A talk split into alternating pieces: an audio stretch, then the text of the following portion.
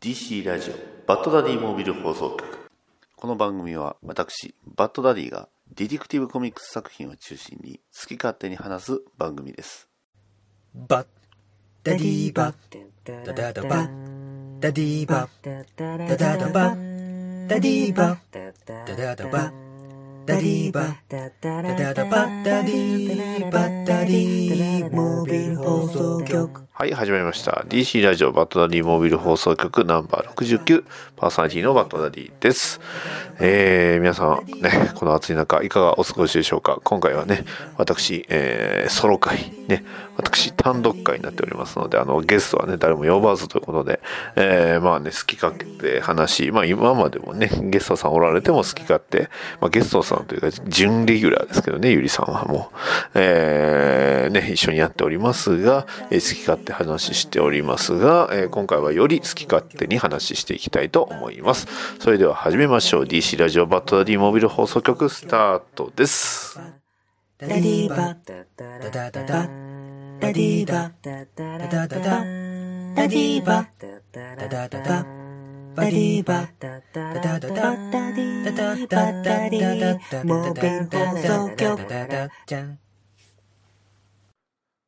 はい。今回タイトルにもあります通り、ディック・グレイソンとは一体何者だったのか、そしてこの間のナイト・ウィング氏は何だったのかっていうのをね、えー、まあ、ゆっくり話していきたいと思います。これね、あの、始まりはどこかって言いますと、あの、結構前なんですけど、えー、えー、2018年、2年前ですね。2018年の9月19日に、発売されました、えーバットマン、えーナンバー55。えーこちらが、まあ、あの、まずの始まりということになるんですよね。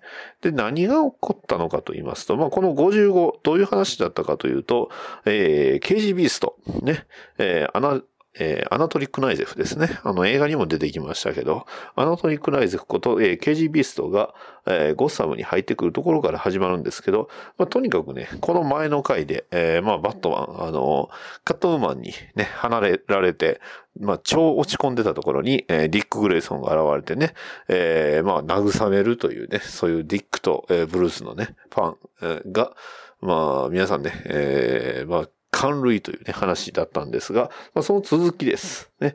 で、えー、まあ、トム・キング、久々のね、ディック・グレイソン、えー、ね、グレイソン氏以来のディック・グレイソンということで、えー、まあ、そうでもないんですけど、えー、まあ、あの、まあ、なかなかね、歓喜ということで、えー嬉しいと、えー非常に楽しい会が、えー続いておりました。ね。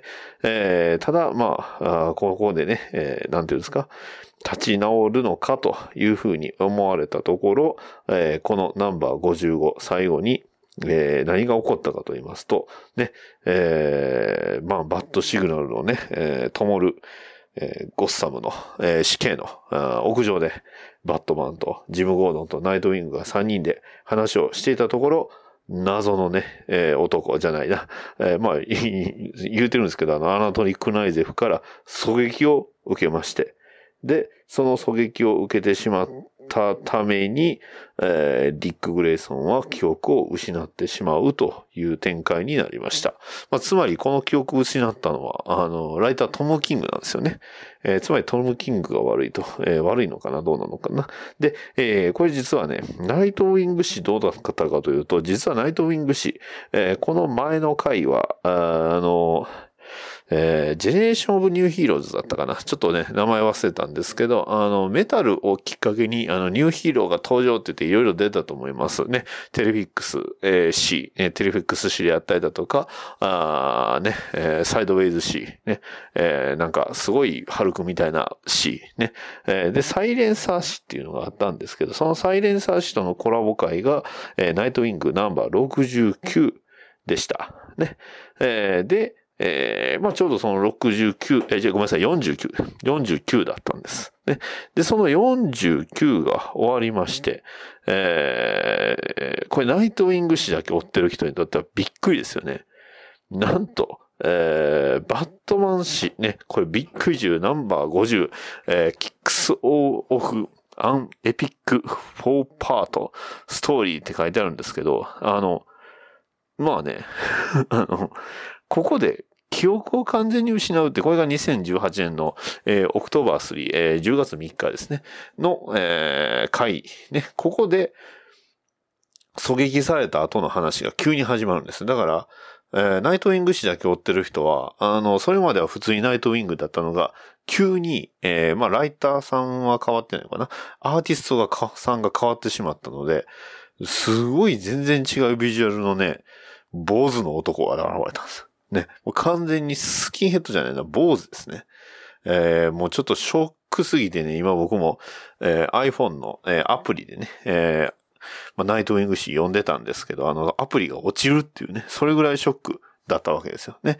で、えー、まあ、あの、ね、傷、顔に、ね、頭か、頭、左の頭に、ね、えー、まあ、銃弾を受けてしまった、えー、ナイトウィングことディック・グレイソンは自分の名前をまあ、な、名前は覚えてたのかな？なんか、まあ、名前は多分他のね、えー、バットマンとか他のキャラに教えてもらってたんですけど、とにかく記憶を失いまして、えー、ブルードヘイブンに戻ってくるんですが、全く記憶のない状態で、えー、まあ、復活してしまうという、えー、展開が始まりました。ね。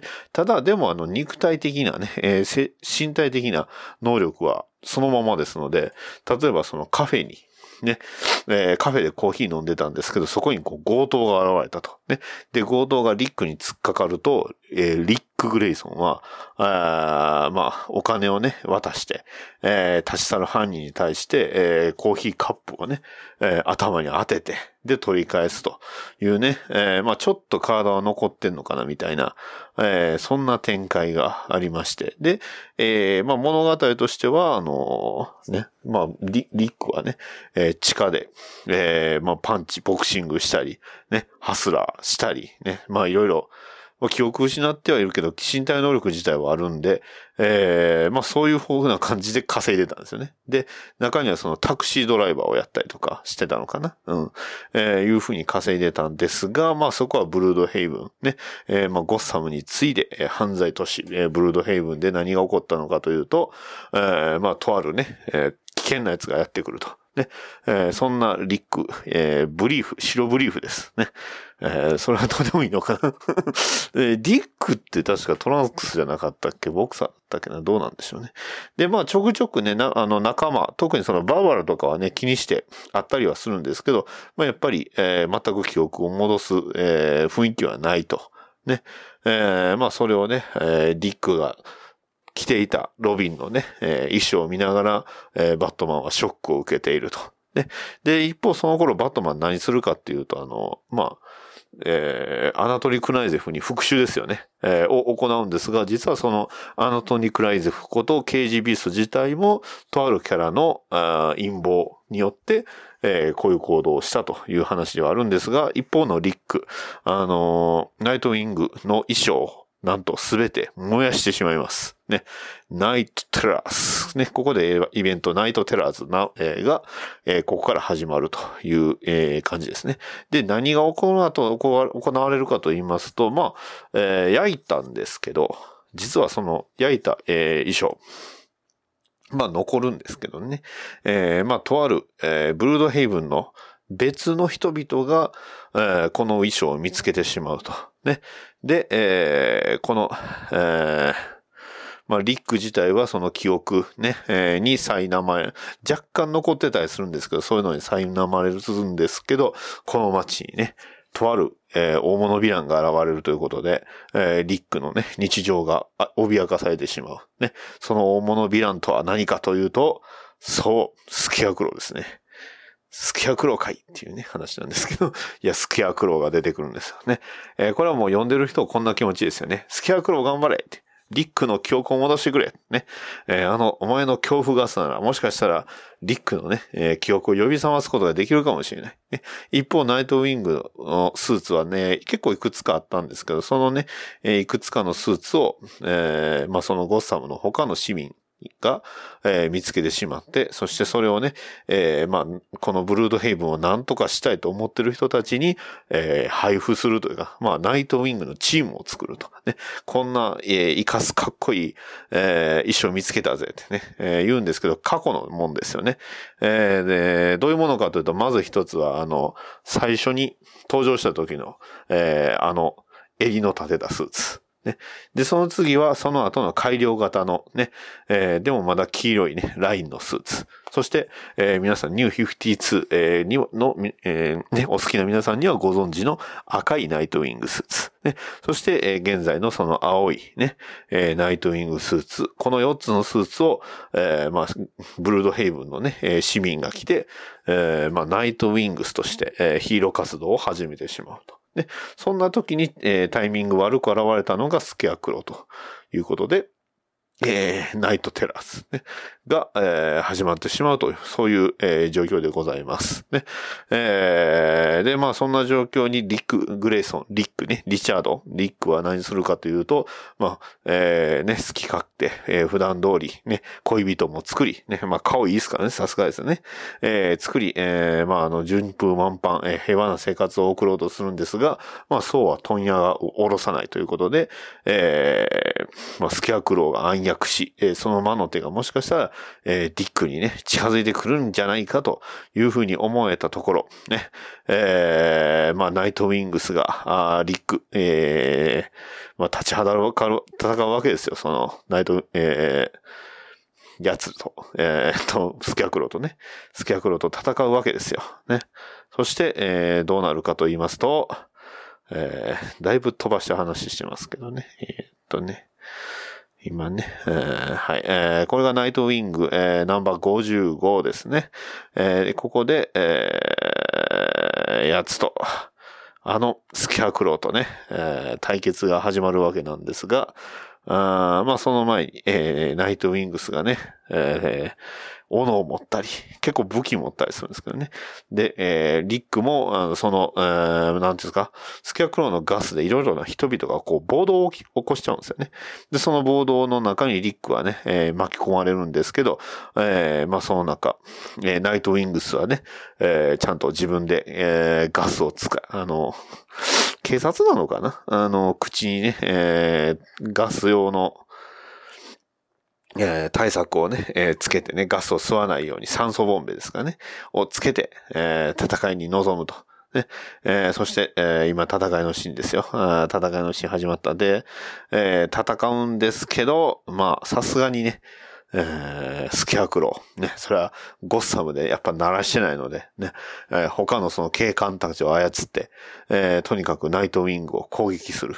ね、ナイトウィングス、えー一人一、えー銃で撃たれてしまった。その姿を見て、えーリックは思い出すんです。両親が死んだシーン。ね。えー若干残ってる。ね。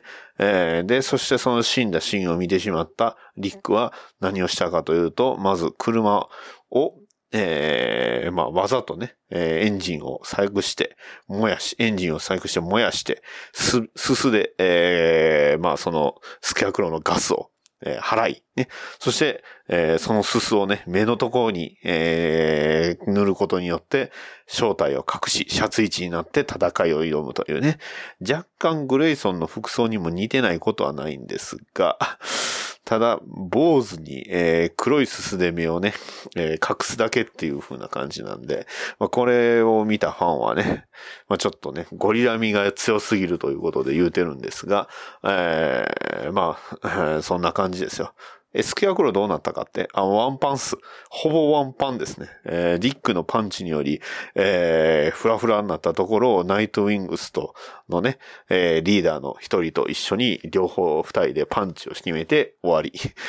はい。ほぼ一発、まあ二発ぐらいですね。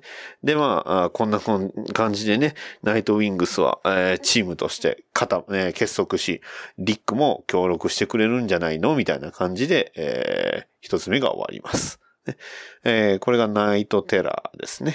はい。ね。はい。で、次は何が出てくるかっていうと、あの、ジョー、ドーター、えージョーカーズドーター。ね。ジョーカーの娘を名乗るジョーカーズドーターと戦ったり、なんか炎のヴィランと戦ったりとかするんですけど、基本的に、えー、っと、ディックが、あのね、ナイトウィングスが、えー、苦戦して、ディックが、あの、一発で終わらせるみたいなのが、ぶっちゃけ二つぐらい続きます。ね。えー、これを見ていたファンたちはいつ終わんねんと。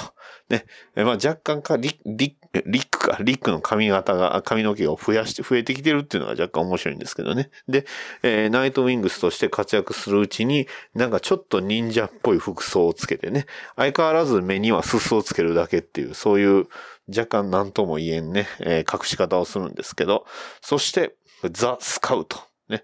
えー、っと、ナイトウィング氏の、あこれは、なんぼだ？えー、っと、えー、出た。え62ね、えー、最初始まったのがね、まあ今始ま、えー、えー、と、スキャクロと戦ったのが55。ね、それでまあ二人ほど ヴィランを倒して、えー、6、えー、ね、えー、66。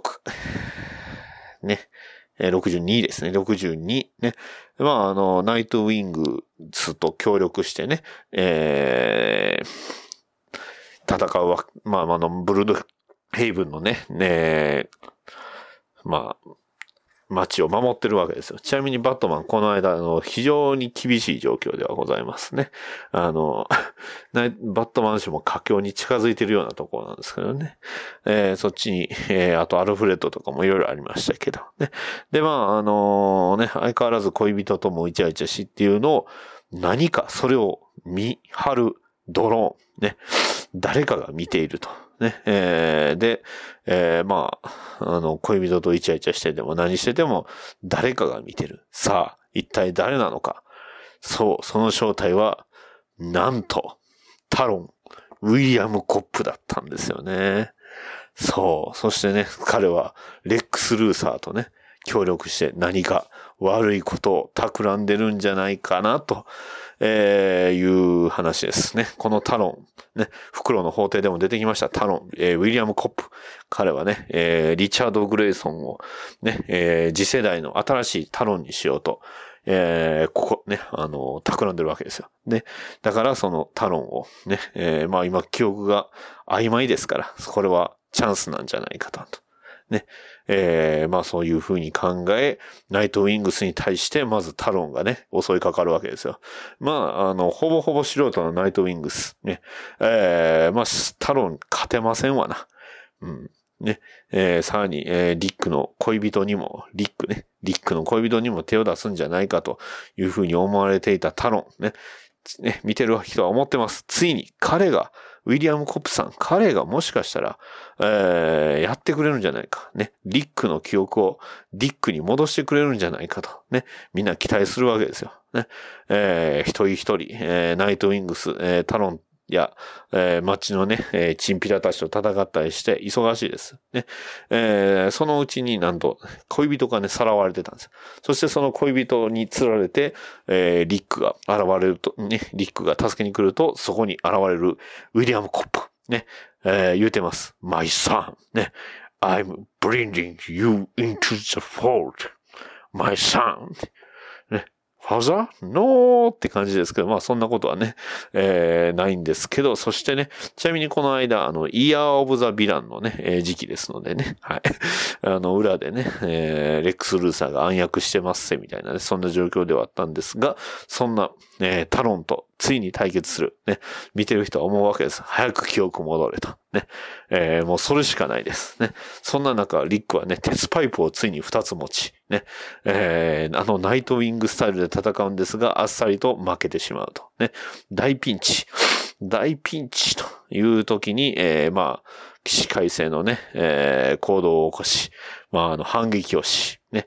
なんか、えー、ちょっと、よくわからんあの、マークがね、空に浮かんだりとか、するんですが、あね、えー、ウィリアム・コップがね、えー、マスクを外し、ね、えー、そして、えー、まあ、ディックに洗脳するわけですよ。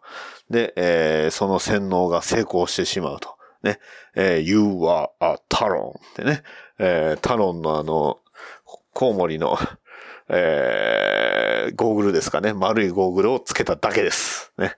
あの、ちなみに髪の毛ちょっとだけ伸びました。でもまだちょっとね、うす、あの、スポーツ刈りぐらいですね。スポーツ刈りでマッチョな、え、リッリック・グレイソンに、あの、目にね、あの、丸いメガネつけるだけっていう、まあ、なんとも言えんデザインですね、これは。で、まあ、ここでね、ナイトウィングアニュアルが挟むんですけど、これ何かっていうと、えー、なんと、えー、リック・グレイソンの記憶を、えー、まあなんつか、じゃあ撃たれた瞬間ですね。撃たれた瞬間、あのナイトウィングが撃たれた瞬間が、えー、描かれてますね。もうバットマンすごい寂しい顔してますね。悲しい顔を一瞬見せてね。えー、ナイトウィング、リリック、リック、リックかなまだ。リック・グレイソンを、まあ抱きかかえて助けるわけなんですけど、そしてね、えー、どういう記憶があなたにありますかということで病院に、えー、行って、その、えー、こんな記憶があると。ね、寝てる間に、えー、ダミアンががね、えー、お見舞いに行って、えー、まあ、ダミアンがね、えー、ね、起きないリック・グレイソンを見て泣いたりとか、ね、えー、まあ、リック・グレイソンには、えー、まあ、両親がね、殺されてしまってから、えー、里親が現れたり、ね、えー、はい、ここでね、思う、ね、わかるでしょう。えー、これ偽物、偽物の記憶です。ね。偽物の記憶が今、えー、すり込まれていってるんですよね。えー、まあそういう話です。だから、まあ、本来はね、えー、まあ、ブルース・ウェインに引き取られてるんですが、なんとその記憶を、なんと偽の記憶をね、埋め込まれてしまっていると。そういう話です。ね。それを見て、えー、ブルース・ウェインはなんと病院のね、ドアをね、パンチでね、穴開けたりとか。隠す気ないですよね。えー、まあ、よ、よほどショックだったんでしょう。えー、で、そう、そういう、そういうね、ショック、えー、を受けて、えー、ただ記憶の中にあるのは、あ家族とのね、えー、まあ、謎の記憶。ね、おもちゃで遊んだりとかね、ザ・ベリー・フレンドリーオールっていうね、とっても、えー、友達思い、ね、友情のある、えー、こ、フクロウっていうね。まあ、フクロウを、要は、えー、まあ見せつけたりね。一方のね、バットマンとね、えー、ダミアンは自分たちがヒーローをね、やってる姿とか、ナイトウィングのスーツを見せたりとかするんですが、まあ全くね、これは全然自分のね、えー、記憶じゃないと、えー、こんな記憶はないと。I'm Richard, not Dick って言ってね、俺はリチャードだ、ディックじゃないって言ってね。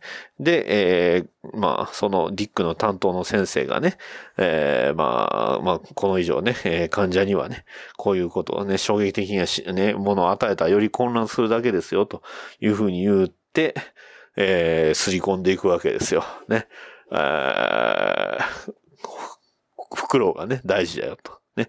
で、えー、リチャード・グレイソン is ours ってね、えー、袋の法廷のマスクをつけたいつもの人たちが現れて、えー、当然お医者さんね、ディック担当のお医者さんも、タロンのね、えー、袋の法廷ですよねっていう話。ね。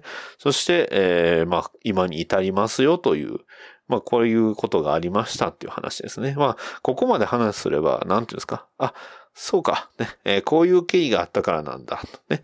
じゃあ、もうちょっとで戻るんじゃないかなって思うじゃないですか。もう、むしろタロンリックになっちゃうのかなと。ね。えー、いう心配もあるんですけど、まあ、そんなな、中、えー、次の話、ね、えー、リックに、えー、ついに記憶がね、戻らない、ね、えー、怪しい記憶、ウィリアム・コップとの修行の記憶、ね、ナイフ術の記憶、ね、えー、そういったもの、えー、まあ、格闘の記憶、そういったものがどんどん刷り込まれていきます。ね。お前はそういう訓練を受けたと。ね、えー、そして、えー、ウィリアム・コップ、ね、えー、これ、あの、リンカンマーチ察したシーンがありますね。はい。久しぶりに出ましたね、リンカンマーチさんね。えー、リンカンマーチとの戦闘。これはですね、フクロウのあの、話がしっかり入ってますね。で、リンカンマーチ、えー、っと、の、えー、話をしたりとかして、これは、あれか、おま、やったのはリックお前だっていう話にしてるのかな？あの、みたいですね。で、えー、まあ、グレイソン、あ、ちゃわ、ナイトウィングたちは、あの、まあ、一人がね、ボロボロで怪我してしまったんで、まあ、三人、えー、4人おったんですけど、三人でね、活躍してたんですが、そこにね、なんと、謎の、区内や手裏剣が、ね、襲いかかる。さあ、一体誰かと。ね、リチャード・グレイソン、アサシーンということでね、えー、タロン・ディックが現れるわけですね。タロン・ディックって言うとなんか結構あの、グレイソン氏の最終話にね、出てきましたけど、はい。で、そんなタロン・ディックと、えー、ナイト・ウィングスとの戦い。ね。えー、まあ、とにかく超強いです。ね。えー、ナイト・ウィングス3人、えー、いたとしてももう一方的です。で、そこに、えー、コンダーレッドというね、謎のヒーローが現れます。あの、赤いね、マスクつけて、黒いサングラスっぽい感じで、えー、これちょっと下手するとね、アイなんとかマンみたいな感じになってるんですけど、空飛んでるんですけどね。で、まあそんなヒーローがタロン・ディックを、えー、阻止すると。ね。えー、まあ、なん、誰なんでしょう。多分結構政府側のキャラなんですかね。ちょっと初めて見るんですけど。で、えー、両腕に銃を仕込むっていうね、なかなか攻撃的なヒーローなんですけど、そんなヒーローとタロンディックが戦い、ね。えー、まあ、その戦いは激化、ね。とにかく激しいです。すごいもうバトル、バトルです。ね。そして、えー、ね、えー、アーマーの頭の部分も壊され、大ピンチっていうところで、えー、なんと、ね、えー、まあ、朝日が昇り、それに一瞬ひるんだリックのね、えー、あ、リックか、この子。ね、そのリックの頭に銃弾が、ドーンとね、左にかせむ、かすめるんですよ。ね。えー、そう、ね、左、ね、覚え、覚えてますか？あの、リックがリックになった瞬間、ね、えー、頭の左をね、えー、かすめてというか当た、当たってしまいましたね。ね、そしてその、えー、タロン・リックは、えー、ま、持っていた剣みたいなのを突き刺さなかったんですよ。ね。そして、えー、マスクを外す。ね。えー、そこにいたのは、あの、青い瞳の、えー、不敵な笑顔を持つ、あの男ということで、えー、次回に続くと。ね。これで思いましたよね。おやったやっと記憶も戻ったと。ね。えー、これは、えー、ナンバー、えー、っと、67ですかね。はい。ね、えー、思いますよね。そして、えー、次からはね、えー、まあ、ナイトウィングとしての活躍みたいなのとね、これまで戦ってきたヴィランみたいなのがいっぱいこう出てきてね、えー、まあ、えー、お、完全に思い出したのかという展開だと思いますよ、みんな。そしてね、タロンが、えー、ウィリアム・コップと、えー、リックが、ついに、ディックがね、帰ってきたと。ね、そして戦うと。ね、えー、やったね。そして戻ったんじゃないかと思うでしょう。ね。まあ僕も思ってましたよ。ね。えー、でも、ナイトウィングスの記憶もあるんですよ。ね。で、えー、恋人との記憶もあるんですよね。あれ？おかしいな。ね。えー、思ったのと違うぞ、と。ね。えー、で、ちょうどね、アルフレッドがこの辺りで亡くなって、アルフレッドのペニーワース RIP 会がありましたね。はい。えー、そうなんですよ。ね。で、そこでは、こんな、こう思ってたんじゃないのみたいなセリフがあるんですよね。えー、ぶっちゃけ言います。全く戻ってません。ね。半分半分みたいなね。まあ、若干半分ぐらい戻ったかなぐらいのレベルみたいですね。なんやそれと。ね。で、えー、さらにまた新しい、えー、若干なんというかね、腕のところが赤い、ま、でもあの、マスクつけるようになった謎のスーツを着てね、えー、まあ相変わらず平和のために戦う、えー、ディック、ディック、なんとかグレイソン、ね。なんて言ったらいいかな。でもね、あの、オール、まあ、要は過去の記憶も残ってはいるんですよね。だから、えー、それは、それはそれで混絡してはいるんですけど、えー、リックは、えー、タロンのね、えー、隠れ住む城に単身乗り込み、えー、攻撃を仕掛けて、まあ、その記憶を戻そうとするんですよね。うん。ね、えー、そしてその記憶、えー、タロンが扱う秘術の、えー、光を、え浴びてしまって、えまあ浴びて戻ったのかな、どうなのかなっていうね、You are ours, リチャード・グレイソンって言ってるから、これはですね、戻、あの、またタロンの記憶をね、えー、やろうとするんですけど、えー、まあそのクリスタル自体は、えー、まあ奪って、まあまだ、えー、記憶は、えー、戻らず、ね、えー、なんですけど、えー、そこでゴッサムシティね、えー、まあナイトウィングスが活躍してますというね、えー、テレビを見て、そのテレビを破壊する。ね、これテレビを見たらあの、薄、液晶じゃなくて完全にね、ブラウン管のね、分厚いテレビなんですけどね。でも、えー、are not night wing っていうね、えー、ね、I know Nightwing and you、えー、low lives ね、あ not nightwing 言うてね、言うてのがジョーカーなんですけど、ね、ここで、えー、ジョーカーウォーが次回から始まりますよというところです。はい。で、まあ、ジョーカーウォー。ね、えー、これあの、まあ、要はバッ、ね、バットマンに対してジョーカーが仕掛ける戦争、ジョーカーウォーのね、イベントが始まったわけなんですが、さあどうなるかという話ですよね。で、まあ、た、あの、タロンの、えー、城から、えー、帰ってきたディック、リック。若干光を浴びて戻す方法、これさえ使えば戻せるんじゃないかなとは思ってるんですが、ただ実際にね、えー、タロンであった記憶も、えー、まあ、まだ残っていると。ね。えー、そんな状況ではあるんですが、そんな中、ね、えー、ナイトウィングス、ね、素人集団ナイトウィングスでは、奴には勝てない。さすがに、ジョーカーにはもう全く歯が立たない。ね。えー、リーダーの男も大怪我をし、ね。えー、まあ、クリスタルは置いとくんですけど、そのクリスタルもなんとジョーカーに奪われ、ね。えー、そして、その、えー、ナイ、えー、ブルードヘイブンが、あこのままでは危ないというところで、えー、ナイトウィングが、ね、えー、まあ、ブルード、えー、ジョーカーと戦うことを、まあ、えー、まあ、気づいてしまう。ジョーカーの存在に気づいてしまうんですよね。やばいと。ね。こいつはやべえという風な感じですよ。ね。そして現れるジョーカー。ね。えー、まずは恋人のところに来るんですが、まあ、間一髪間に合ってね、えー、攻撃を仕掛け、え、戦うんですが、なんとジョーカー、あの、タロンの持っていたクリスタル、メモリーヴァンパイアディッキーね。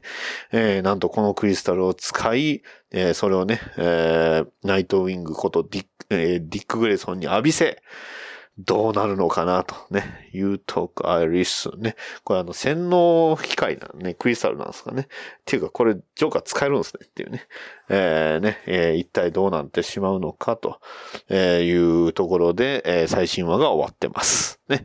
えー、次は、あね、ジョーカーを本編につながるのかなという感じですね。はい。どうすか ?30 分、えー、30分で話できました。えー、ナイトウィング誌、えー、を、す、べて話しました。すべてじゃねえけどね。はい。一応、えっ、と、今のが、えー、ナンバー71ですので、えー、っと、えー、ナンバー53、えー、50、50ですね。ちょうどいい。50から、えー、71まで、ずっとディック・グレイソンは、リック・グレイソンでした。ね。一体この間何をしていたのかとね、えー、コミックスの売り上げはどうだったのかというね、ちょっと恐ろしいこともあるんですが、まあ、よくよく考えると結局そのコロナの影響で一週、一話二話ぐらいは遅れてるんですよね。うん、でも、ディック・グレイソン80周年ですよ。ね。80周年なのにこんなんでいいんすかと。ね。まあ、一応タイトル、次のタイトルは、えー、ね、リターンオブ、ディック・グレイソンかな。えー、まあ、いうようなタイトルついてたような、ついてなかったような、そんな気がしますのでね。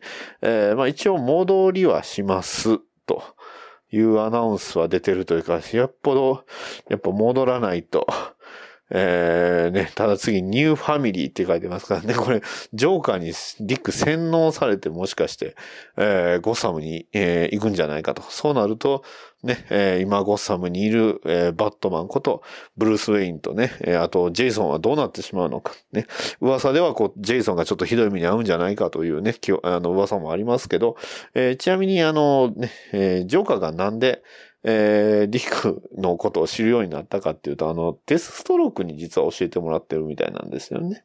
一応その話は、あの、ない、えー、バットマン誌、ね、えー、バットマン Secret Files のナンバー3に載ってますのでね、えー、そちらもまた合わせて読んでいただければより深まるんじゃないかなと。ね、思いますので。はい。まあ、こういうふうにね、つなげて話すると結構整合性もあるので、まあまあ、つなげて話すれば面白かったの。まあ今ね、二人ほどヴィラン飛ばしましたけど、まあ面白かったのかなと思いたいんですけど、実際のところね、やっぱりビジュアルがあまりにもっていうのもあるんですけど、ね、ちょっとね、はい。あの、まあ、ナイトウィング好きには、あの、物足りんかなと思ったんですが、まあ、ちょうどこの頃はね、あの、バットマンユニバースで、あの、ベンディスが、あの、バットマン書いて、書いてましたんで、そのね、えー、話であの、ナイトウィングも出てきましたし、あとはそうですね、最近のナイトウィング事情で言うと、ちょっと難しいんですけど、あの、ディック・グレイソンの、えー、単独誌が出たらしいんですが、ちょっと僕もこれね、あの、読めてないんですよね。えーで、一応、こう、えっ、と、6月の末に、あれが出るのかな。あのー、あと、ナイトウィングイヤー1が、えー、まあ、昔のナイトウィング誌の、えー、何本から、えっ、と、なんか、何本やったか400か、えー、ちゃうな。えー、まあ、ナイトウィング誌の、えー、まあ、まとめた、TPP なかったんですかねあったのかな、えー、まとめたやつが出ます。で。えー、そちらの方で、えー、っと、まあ、ナイトウィングしか出ないって話ではあるんですけどし、まあ、あのね、えー、ロビン80周年誌も、えー、ありましたので、ね、あの、グレイソン良かったですね。はい。まあ、そんな感じで、えー、まあ、そこそこいろいろはあるんですが、まあ、現行のね、ナイトウィングはどうなってしまうのかなっていうのと、あ最近だとちょっとね、スーサイドスクワット誌の方がちょっと不穏な感じですし、ね、テレフィックス誌とどうなるんでしょうね。テレフィックス誌とナイトウィング誌、あ、じゃあ、えっ、ー、と、スーサイドスクワット誌が若干ね、僕は気になってるという、そんな感じですかね。はい。えー、っと、で、あと、あの、原稿の話しますと、あの、ジェ、えー、っと、ジョーカーの80周年記念誌が出ました。ね。まあ、こっちはね、翻訳出るでしょうと。ロビンとキャットウーマンは出ないかなって。あの、キャットウーマン良かったっすね。ちょっとね、買っトウーマンはもし機会あれば、あのー、本で欲しいなと思いました。すごい良かったです。あの、一つ一つ話もね、良かったし、あまあ、あの、この辺の話はよく考えたあの、ゆりさんとね、えー、話しましたんでね。でね、ジャスティスリーグの続きも出るし、なんですが、バットマン氏の続きはまだですか？っていうことですけどね。はい。まあ、あの、あとはあの、バットマン Beyond 誌がね、結構かなり面白い状況になってますんでね。そちらの方も、まあ、読んでいこうかなと思ってますし、あとはあの、バットマン The Adventures Continue っていうね、えー、バットマンのアニメ版風な、えー、コミックが、えー、現在ね、えー、ずっと続いてやってますんで、えー、割とね、こちらがなかなか面白いので、ぜひね、えー、まあ、機会ありましたら、あの、TBB も、あの、本、えー、出てますんで、もし機会ありましたら、えー、まあ、読んでみてもらってはいかがでしょうかということで、今回は以上です。はい、エンディングですね。えー、まあ、特にコントもなく、えー、飽きたわけではないとは言い切れんす。なかなかやっぱ難しいですね。あの、コント系をこう継続するのは、なかなかこう当たりに、えー、引かないということで、まあ、リーフをね、買って変えてないのでね、うん、リーフ買ったらまたね、あのコーナーもやろうと思いますんで、ね、えー、またなんとかクッキングバトルっていうのもね、あの、ネットフリックスであって、また見出してるんですけど、こっちもなかなかですね、まあでもクッキングハイの方が僕は好きかな、ね。あの、内容が出てくるからっていうね。ああいう、その、なんですかイン、インパクトのあるおじさんが出てくるっていうのは、なかなかね、アメリカの番組って面白いなと思ってますんでね、えー、そういったところも、まあ、楽しみつつ、いろいろね、えー、あると思いますね。えー、まあ、現在いろいろ、世界でもいろいろ起こっておりますが、まあ、なかなかね、えー、なんとも僕から言えることはないということです。まあまあまあ。はい。というわけで、えー、ね、今回は以上になります。それではまた次回まで、えー、よろしくお願いします。ね、えー、ツイッターのハッシュタグ PDMH、えー、GM、えー、まあいろいろね、えー、募集しておりますね。まあ、あの、ね、あれば嬉しい。なくても頑張る。ね。いや、まあ、頑張ってはないですけどね。えー、まあ、あの、えー、もしね、えー、お便りいただけたらご紹介させていただきますので、よろしくお願いします。それでは、えー、DC ラジオバトダディモイル放送局、今回は以上です。さよなら。